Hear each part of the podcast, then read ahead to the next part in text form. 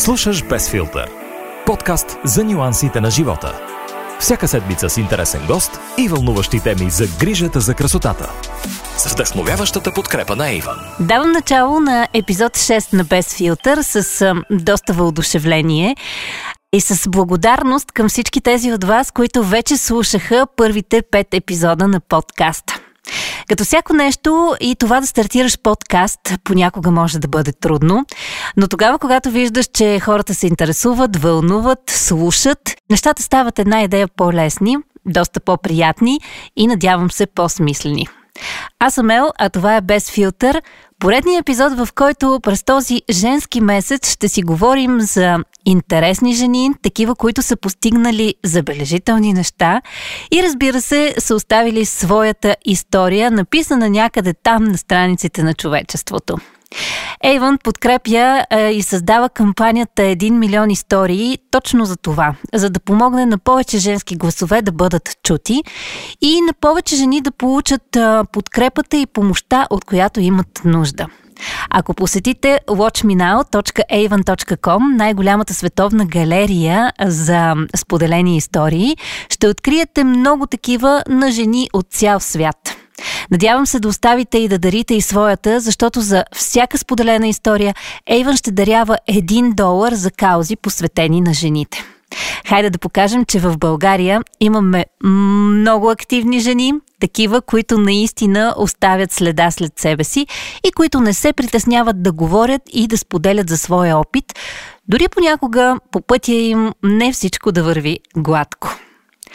Днес в епизода ще ви срещна с едно момиче, с една жена, която определено е много-много интересна.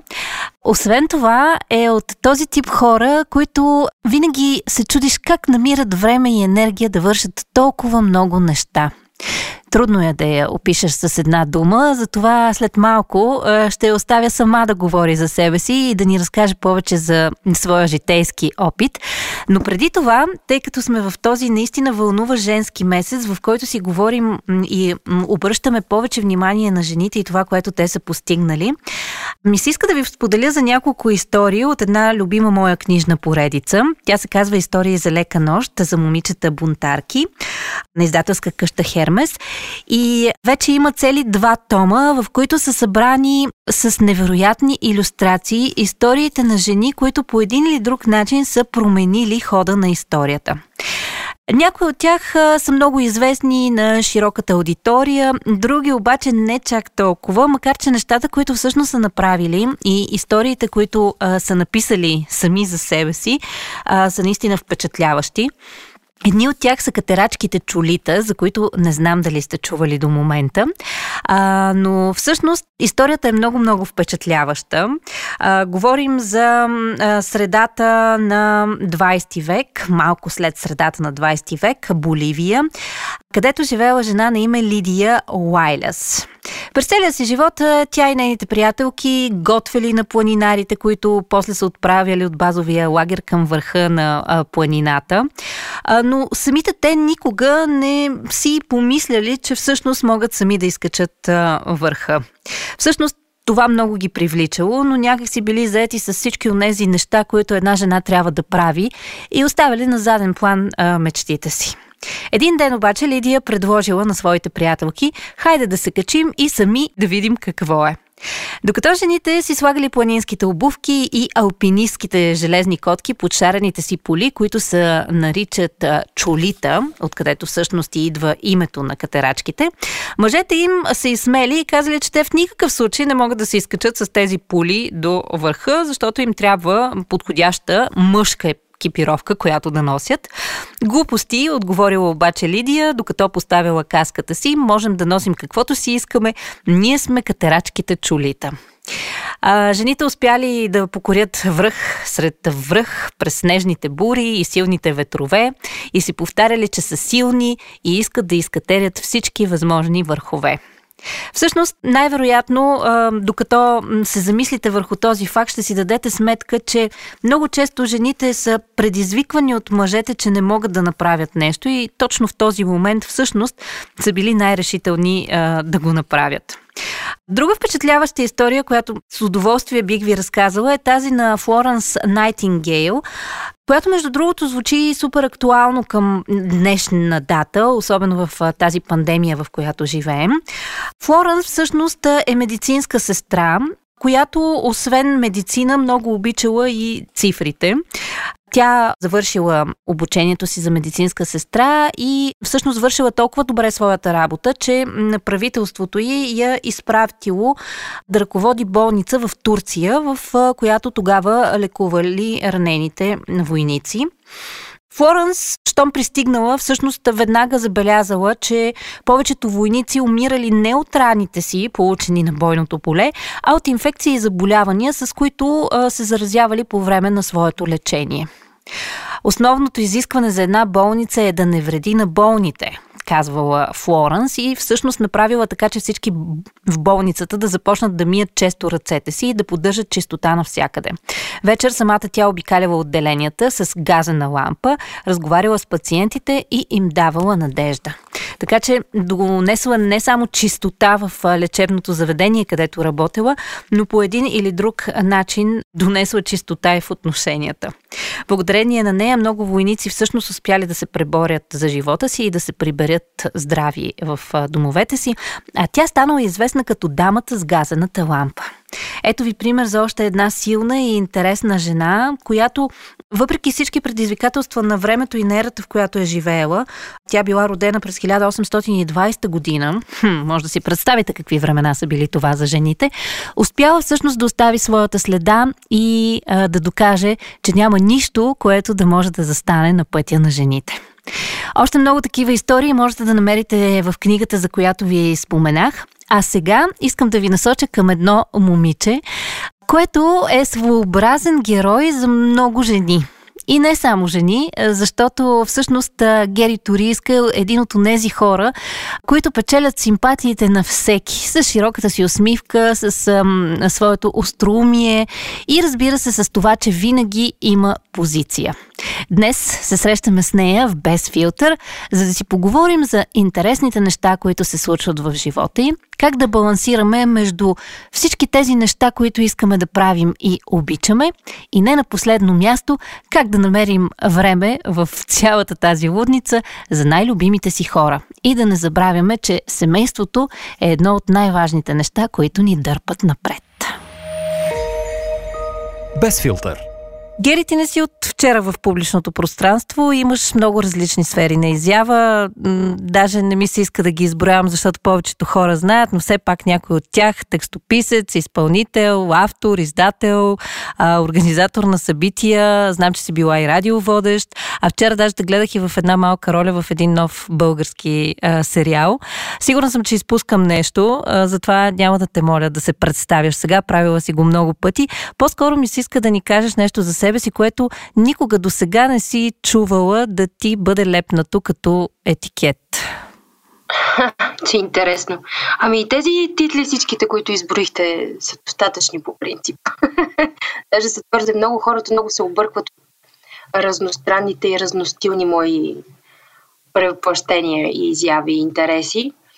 Аз мисля, че творческата енергия е еднаква и, и на където искаш можеш да я насочваш а, тя е една и съща, т.е. въпрос на твоето въображение, дали ще се занимаваш с рисуване, с музика, с актьорско майсторство, с а, писателство. А, всички, всички тези творци използват една и съща креативна енергия. А, не знам какво още не са ми лепнали. Трябва да помисля. Може би... Ма това е моят шега. На мен, само на мен ми е смешно това, че понякога като ми омръзне да се представям с някои от титлите си, се представям като момиче от провинцията. а, ти си родена в... Родена си в Казанлък, нали така? Ако не се бъркам от някои от интервютата, да. които съм гледала с теб. Обаче знам, че прекарваш и една част от детството си в чужбина, в Германия. А, какво е за едно дете това прескачане между държави, култури? Изобщо как ти се отрази в твоето личностно израстване? Ми беше много полезно, беше много интересно, естествено беше и много стресиращо защото когато сменяш всяка година училище и постоянно сменяш държавите в Европа, малко не успяваш да си намериш приятелства, които да, да се опреш на тях. Тоест винаги си новия в класа, винаги си а, с едно на ум, че не трябва много да се привързваш, защото скоро може би ще свърши. Изобщо иммигрантския живот на поколението от родени през 60-те години, каквито са моите родители, а, имаше така, беше особено нещо през 90-те години. Да, хората, които изведнъж всичко се отвори и те от а, начални учители тръгнаха да търсят късмета си по света и аз ще не ще съм с тях, нали?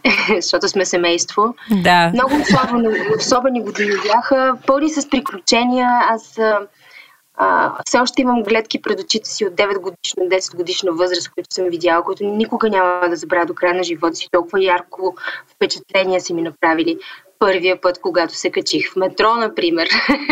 Това е било 93-та година. Това беше все едно се качих на космическа сувалка. Ние даже не бяхме чували в Казалък за метро, че има някъде по света. А, и така и хиляди и хиляди други неща. Първият път, когато влязах в катедрала в Мюнхен, такова невероятно чувство ме обзе, защото се чувствах буквално колкото мравчица голяма пред величието на тази сграда, пред нейната красота и, и имаше едно такова усещане хем на възхита, хем на това, че си малко смачкан от целият този мащаб. И че не е съвсем твое място. Тук трябва по друг начин да се държиш. Хубаво да се вижда, да виждат на различни места, но е хубаво да си имаш един остров, който да знаеш, че си твоя. Това ще я да те попитам дали понякога все пак си съжалявала, че обстоятелствата са те върнали в България и мислила ли си си какъв би бил живота ти, ако беше останала в чужбина? О, не, никога не съм съжалявала, че съм се прибрала с моите родители. Никога не съм си представила как щях да живея в Мюнхен в момента. Да изобщо не ми е интересно това. Се чувствам прекрасно на Балканите. Това е най-любимото ми място в цяла Европа.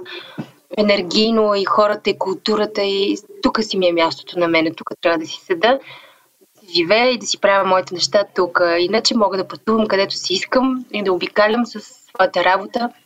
Като почтенска котия за приказки започна да се среща и с а, а, българските общности из цяла Европа. Така че ние не спираме да пътуваме. И, и ам, и не ми липсва това нещо. Изобщо, аз тук се чувствам чудесно.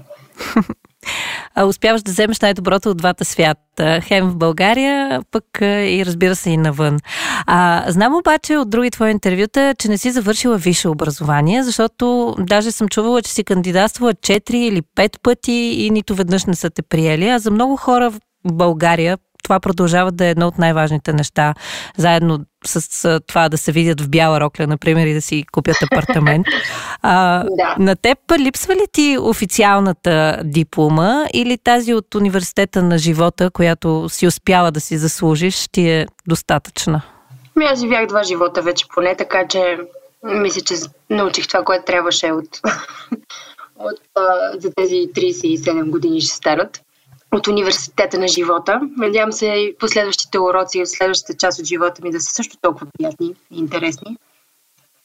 И да не са свързани само с загуба, защото особено сега около то коронавирус и като се замисли човек за бързо изтичащото време, няма да тръгвам в тази посока. А, наистина бях кандидат студентка 5 години. Кандидатствах журналистика, българска филология, немска филология, няколко пъти драматургия в надвис – но нещо все не ми достигаше, все не можех да пробия системата. И най-забавното е, че всички тези университети, в които опитах да получа своето висше образование, в момента ме канят като гост-лектор доста редовно, за да разговарям с студентите за това, с което се занимавам. И сега когато, даже последния път в Софийския университет, когато говорих в аулата с студенти, им казах, здравейте, аз съм Гери Туристка и да знаете, че мен тук не ме приеха, но сега ще ви кажа вие какво учите. И да, става доста забавно. Всеки път не знам защо. Системата ли е объркана. Аз може би съм много се стресирах на тия тестове, си спомням на всичките тези кандидат студентски изпити. Аз направо преживявах кошмар, докато го напиша глупавото есе, което ме карат. А, в надвис не влязах, според мен, просто защото им бях, бях с 8-9 години по-възрастна от всички други кандидатстващи. И там самия екип от преподаватели не ме взе много сериозно, че искам да го уча това наистина, макар че аз винаги съм искала да пиша театър. Не искам да се занимавам с телевизия, не искам да се занимавам с а, филми. Исках да бъда театрален драматург. Много малко млади хора са толкова конкретно ориентирани, но това вече е минало свършено. Слава Богу, живота ме среща с страхотни хора, от които уча на ежедневна база и имам неизчерпаем ресурс от познание наоколо. А вярно ли е, че имаш родствена връзка с Чудомир? Има някаква линия. Той ми се пада някакъв брат Чичо. М- той е много особен род, турийския ми род на баща ми, защото те са били шестима братя, всеки от които е имал по двама сина. И това е много огромно родословно дърво. Аз имам над 45 братовчеди, живи, които са по целия свят. Вау. Пръснати. И ам, не познавам и половината. Буквално с една голяма тумба деца си изкарвахме чудесно на първите 7 години на село, в село Турия, където всъщност е и родното село на Чудомир. Там има негова къща музей.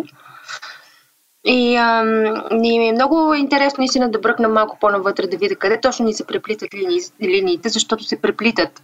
Но не съм сигурна как точно се нарича. Какъв ми се пада.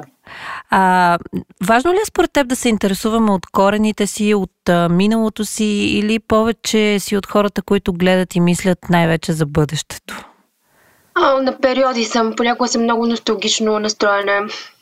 Обаждам се на баща ми, почвам да му говоря как трябва да го направим това родословно дърво, дето си говорим. Аз от малка си цикля на тази тема и сега нямам време да седна да го направя. А, много ми е романтично, когато се приближим с колата, пътувайки към морето. Обичаме да пътуваме по подбалканския път.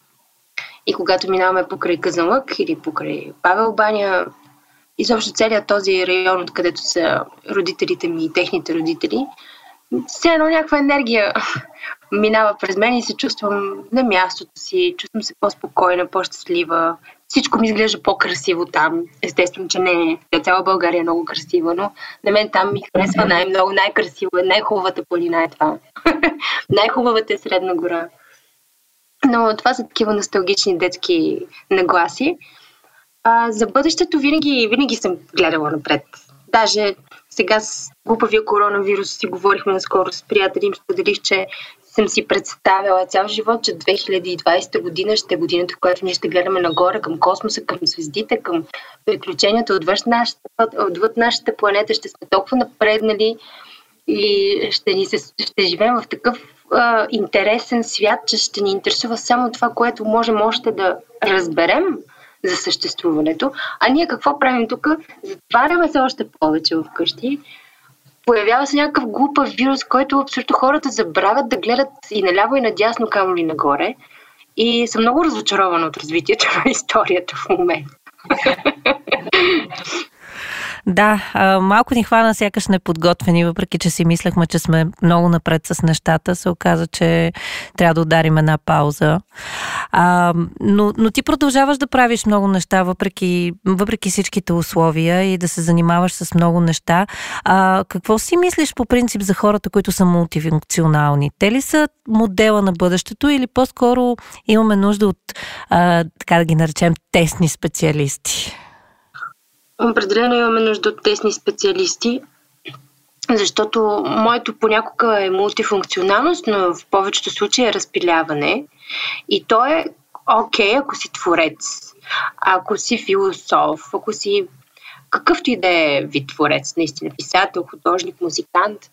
Ако ти работи така мозъка, ще си продуктивен, ще прескачаш бариерите на човешкото въображение, ще, ще си полезен в това, което правиш. За всичко останало, според мен, не е окей okay това.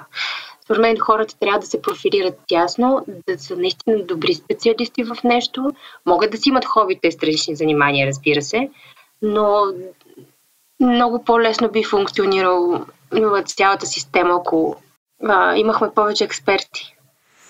А, Котия за приказки е може би най-мащабният и отличителен за теб проект. Аз лично съм фен на идеята от самото и начало, може би. Даже си помням онези така хубави бутикови вечери в радио кафе под моста на влюбените, когато а, нещата май още започваха и набираха скорост. А, кажи ми обаче какво те научи пътят, който извървя заедно с котията, защото от тогава до днес нещата наистина са се развили много и като аудитория, и като точки от страната и от света, до който котията достигна. Как, как се разви твоя път и на какво те научи всичко това? Ами, научи ме да мечтая по-смело, защото аз не съм си представила и за минута, че ще стигне този мащаб котията. Тя си беше измислена за едни, един кръг от 50 приятели, които си пишехме и си четяхме ние на други. И никога не е имало идеята да се превръща в бизнес, да пътува, да издава книги, да се среща с огромни аудитории. Винаги е било а, замислено като едно интимно преживяване. Но пък тя си последва своята си логика. Публиката се умножи по един естествен начин. Всеки се връщаше с още един или двама приятели на следващото четене и така малките зали и малките хубави места, като радио кафе едно време, което страшно много обичах и много ми липсва ни оттесняха. И тогава се преместихме за първи път в София Лайф Клуб, в а, а, също фонтаните на НДК под централния вход, който е един клуб, който се събира по хиляда човека. И ние го напълнихме още от първия път. Тогава всъщност осъзнах каква аудитория съм събрала.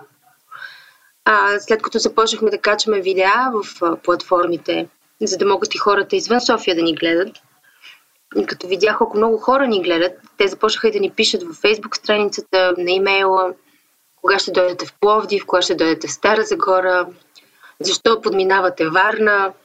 И аз казах, добре, хайде, ще отидем да видим какво ще стане. И то стана едно чудо. Стана така, че нашата планирана зала на НДК, която не се случва заради вируса, но отлагаме трет, трети път вече, хората не си връщат билетите и си ги пазят и чакат с нетърпение да отпразнуваме тия 10 години. Четем по летни театри, обиколихме половина Европа. Надявам се скоро да се осъществи отмененото ни турне в Германия. Издарахме 30 книги, които се продават прекрасно и аз съм много щастлива за нашите автори. И не знам и аз на къде отива цялата тази работа, но ще се случва още нещо по-яко. Много ми се ще... Мисля, че с с Сърбия имаме еднакво чувство за хумор. Мисля, ще да, да измисля начин да адаптирам почтенска котия за приказки за, за сръбската сцена, с сръбски артисти, с сръбски автори. Само трябва да намеря сръбската Гери. Ако някой я познава, моля да ме свържа с нея. Да, много е хубаво човек да, да има планове и да, да е така отворен към света и към всичко, което реално му се предлага, а и котията има потенциал и вече го е показала, така че съм сигурна, че и за Сърбия нещата е, ще се случат рано или късно. А ти по принцип винаги си много отворена в а, твоите така социални мрежи, споделяш а, интересни неща, винаги се получават интересни дискусии около постовете, които а, пишеш. А, наскоро, ако не се лъжа, попаднах на един твой пост, свързан с а, килограмите, пандемията и изобщо това как се чувстваш в момента от, а, в тялото си. А, мислиш ли си обаче, че някога жените ще се оттърсят от това да рубуват на мнението на другите за тях и да следват някакви безумни стереотипи за външния вид, които май със всяка следваща година стават все по-налудничеви, особено тук в България? Ох, много е трудно. Аз самата се боря с такива неща и също време отглеждам дъщеря, която в септември ще стане на 7 години и много ми се ще да успея по някакъв начин да успокоя на тази тема, да се харесва, да, да е спокойно в тялото си, каквото и да се получи то, когато се оформи. А, но не знам, защото и на мен ми е трудно. Аз искам да уча на неща, в които аз самата вярвам. Абе, не е лесно. Не е лесно тази работа. Като се влечеш по бански на плажа и се огледаш наоколо, ясно се виждат разликите. И, и разбирам, разбирам жените, които се чувстват и по един и по другия начин, защото аз бях много слабичка, след, след което сега не съм много слабичка, но пък и не съм с някаква фрапираща фигура. Тоест, бих могла да се харесвам и такава, но ми е малко по-трудно да се харесвам такава. Много особено сложен процес е и се надявам да си върна старата форма, но нямам и много надежда да си я върна, защото не съм и чак толкова активна. Защото повече ме мързи, отколкото ми се иска, може би. Не, нямам представа. Много е сложно. Много съм объркана. Не знам до кога ще продължава това. Трябва да спре. А на теб красотата ти до момента помагала ли ти е повече или ти е пречела? Защото винаги се води този спор за красивите жени и как на тях нещата сякаш им се случват по-лесно. А пък всъщност много красиви жени, с които съм си говорила, винаги твърдят, че всъщност красотата а, понякога м- им тежи и всъщност е някаква пречка за тях. Да, красивите жени попадат в един стереотип. Особено доскоро. По-скоро сега света е малко по-чувствителен на тази тема. Но в България може би все още го има това нещо. Щом си красива, значи няма как и да си умна. Щом си красива и си стомаш, значи си с него заради парите му. Нали, тези стереотипи, те си типично балкански, според мен. И, и излишно да им обръщаме внимание и да им отделяме значение. Важното е ние как се чувстваме в кожата си и с какви хора се обграждаме. Защото аз целенасочено съм избрала да общувам с един кръг от хора, които знам, че не ме напрягат, никога няма да ме обидят или наранят и а, ме карат да се чувствам добре, провокират моята творческа енергия и желанието ми за игра. А, нещо, което ми е много-много важно. Не ми е скучно с тези хора и ние си изкарваме наистина добре и можем да си кажем всичко и не ме интересува какво има извън моя балон. Не ме интересува какво си мисли Чичо, не знам си кой, като ме гледа или ме слуша по телевизията или нещо подобно.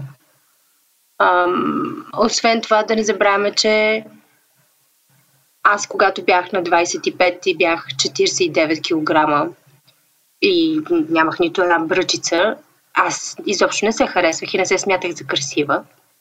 Ходих вързана с едно шалче на кръста на плажа и се криех не знам какво точно, то нямаше нищо тогава. А, но след като родих дъщеря си на 30 години и тялото ми започна да се променя, започна да се харесва много повече. Сега не ходя с шалче на кръста, въпреки че има какво да се скрие. а, и ми е много по-удобно в моята кожа. И изобщо не ме интересува. Знам, че с времето ще се променя лицето ми, но и така, окей. Супер е, всичко е супер. Това си е естествения път на нещата. Освен това има пластична хирургия, няма страшно. Да. А, освен така, всичките ти занимания, не можем да пропуснем и това, че си майка и съпруга. И сигурно много от хората, които в момента ни слушат, въпреки че си имат само една работа, примерно, трудно намират време за себе си и за семейството си и просто изгарят от любопитство как ти се справяш да бъдеш навсякъде и в същото време да, да имаш своето семейство. Ами не се справям еднолично. Моя съпруг е страхотен баща и съпруг. Освен това готви просто невероятно. Аз за това съм с 20 кила отгоре. Нека не се лъжем. Заради него е. а, и е... Той е домошар. Изобщо, когато е вкъщи, има един уют около него, което ми дава страхотна свобода да, да му кажа в 10 вечерта качвам се горе в студиото, защото трябва да пиша спешно тези неща и да си остана до 3 до 4 да пиша, защото съм абсолютно сигурна, че той разбира моят процес. Спокойна съм, че детето е с него. Друг път пък ще стане обратното. Той ще има нужда да се качи и да, да прави музика. Аз ще се занимавам с а, делничните, злободневните дела и ще прекарам ценно време с дъщеряни. Така че а, въпрос на баланс е на оговорка и на много е важно да се комуникира. За, за да се поддържа един такъв баланс, трябва всички участници да са наясно какви са усилията, които, които всеки един от тях полага. Значи е въпрос, може би, на това да намериш правилния партньор, както за, може би, всяка една друга сфера на живота. 100% съм сигурна в това, да. Аз не исках да имам деца и семейство преди да срещна Ясен. В момента, в който той се появи, се появиха тия желания в мен. Просто това, това беше човека. Да, човек усеща тези неща и е хубаво, когато с времето се докаже, че всъщност е имал правилното усещане. А, една от причините да те поканя за гост днес, освен разбира се, че си супер интересен персонаж, а, което мисля, че вече си пролича от разговора до тук, е и твоето участие и подкрепата на кампанията 1 милион истории, в която всеки всъщност може да помогне за това да се съберат повече пари за кауза в подкрепа на жените. При това, без да се налага да инвестира собствени средства, защото знаем, че в момента е предизвикателен период за всички. Всъщност това, което може да направи е само да дари малко от времето си и своята история на watchmenow.avon.com, а за всяка споделена история история Ейвън ще дари един долар за добри инициативи. Теб лично какво те провокира и те м- накара да се включиш в тази кампания? Абсолютно про-боно. А, кой беше така движещия мотив? Аз мисля, че има едно специално място в ада за жени, които не помагат на другите жени. И не искам да попадам на това място, нали, това в кръга на шегата, но всички, ам, всички кампании на Иван са страхотни и са целенасочени и можеш да видиш от тях. И той се усеща и обществено. И Ейвън са марка, която аз аз се доверявам на, на тяхната преценка и на техните каузи. Виждам колкото дълги години се занимават с, и с рака на градата, и с домашното насилие, и с всички останали важни женски проблеми, които съществуват дори през 2021 година. А, така че не ми беше трудно да взема това решение. Винаги, когато мога да бъда полезна на някоя дама, съм на среща.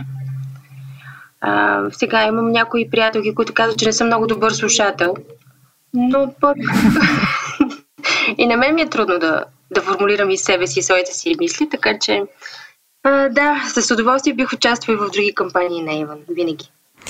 Аз много ти благодаря и за това, че се включи и подкрепи кампанията. Благодаря ти и за това, че отдели време, за да си поговорим днес. Сигурна съм, че а, твоята история и всичко това, което правиш е вдъхновение за много момичета, които в момента се опитват да намерят своя път или а, нещата, с които искат а, да се занимават. А, така че още веднъж ти благодаря за, за отделеното време и за всичко, което ни сподели днес. И а, съм сигурна, че ще имаме поводи да се чуваме пак. Много благодаря за поканата. Без филтър. Гери Ториска е един от посланниците на кампанията 1 милион истории и за това много ще се радвам, ако и вие посетите watchmenow.avon.com онлайн галерията, в която събираме историите на наистина вдъхновяващи жени и оставите там и своята. Така ще помогнете един долар да бъде дарен за каузи, посветени на жените и да покажем, че в България можем да се обединим и можем заедно да направим нещо хубаво и голямо. Колкото до Гери, разговорът беше много интересен и се надявам, че сте успели да вземете поне малко вдъхновение за себе си от тази толкова дейна жена. Стискаме палци наистина скоро ситуацията да се подобри и да имаме шанс а, да гледаме и да присъстваме на страхотните събития, които Гери организира. А до тогава, разбира се, остава възможността да бъдем активни в онлайн пространството и се надявам, че ще продължавате да слушате и следващите епизоди на Без филтър. Можете да ни откриете в а, любимата си платформа за подкасти Apple Podcast, Google Podcast, Spotify, SoundCloud и всички от тези приятни места, на които можете да чуете интересни истории и приятни гласове. Аз съм Ел и ми беше много приятно да бъдем заедно в епизод 6. Гледам смело напред към бъдещето и към поредните вълнуващи гости, които ни очакват в този толкова женски месец.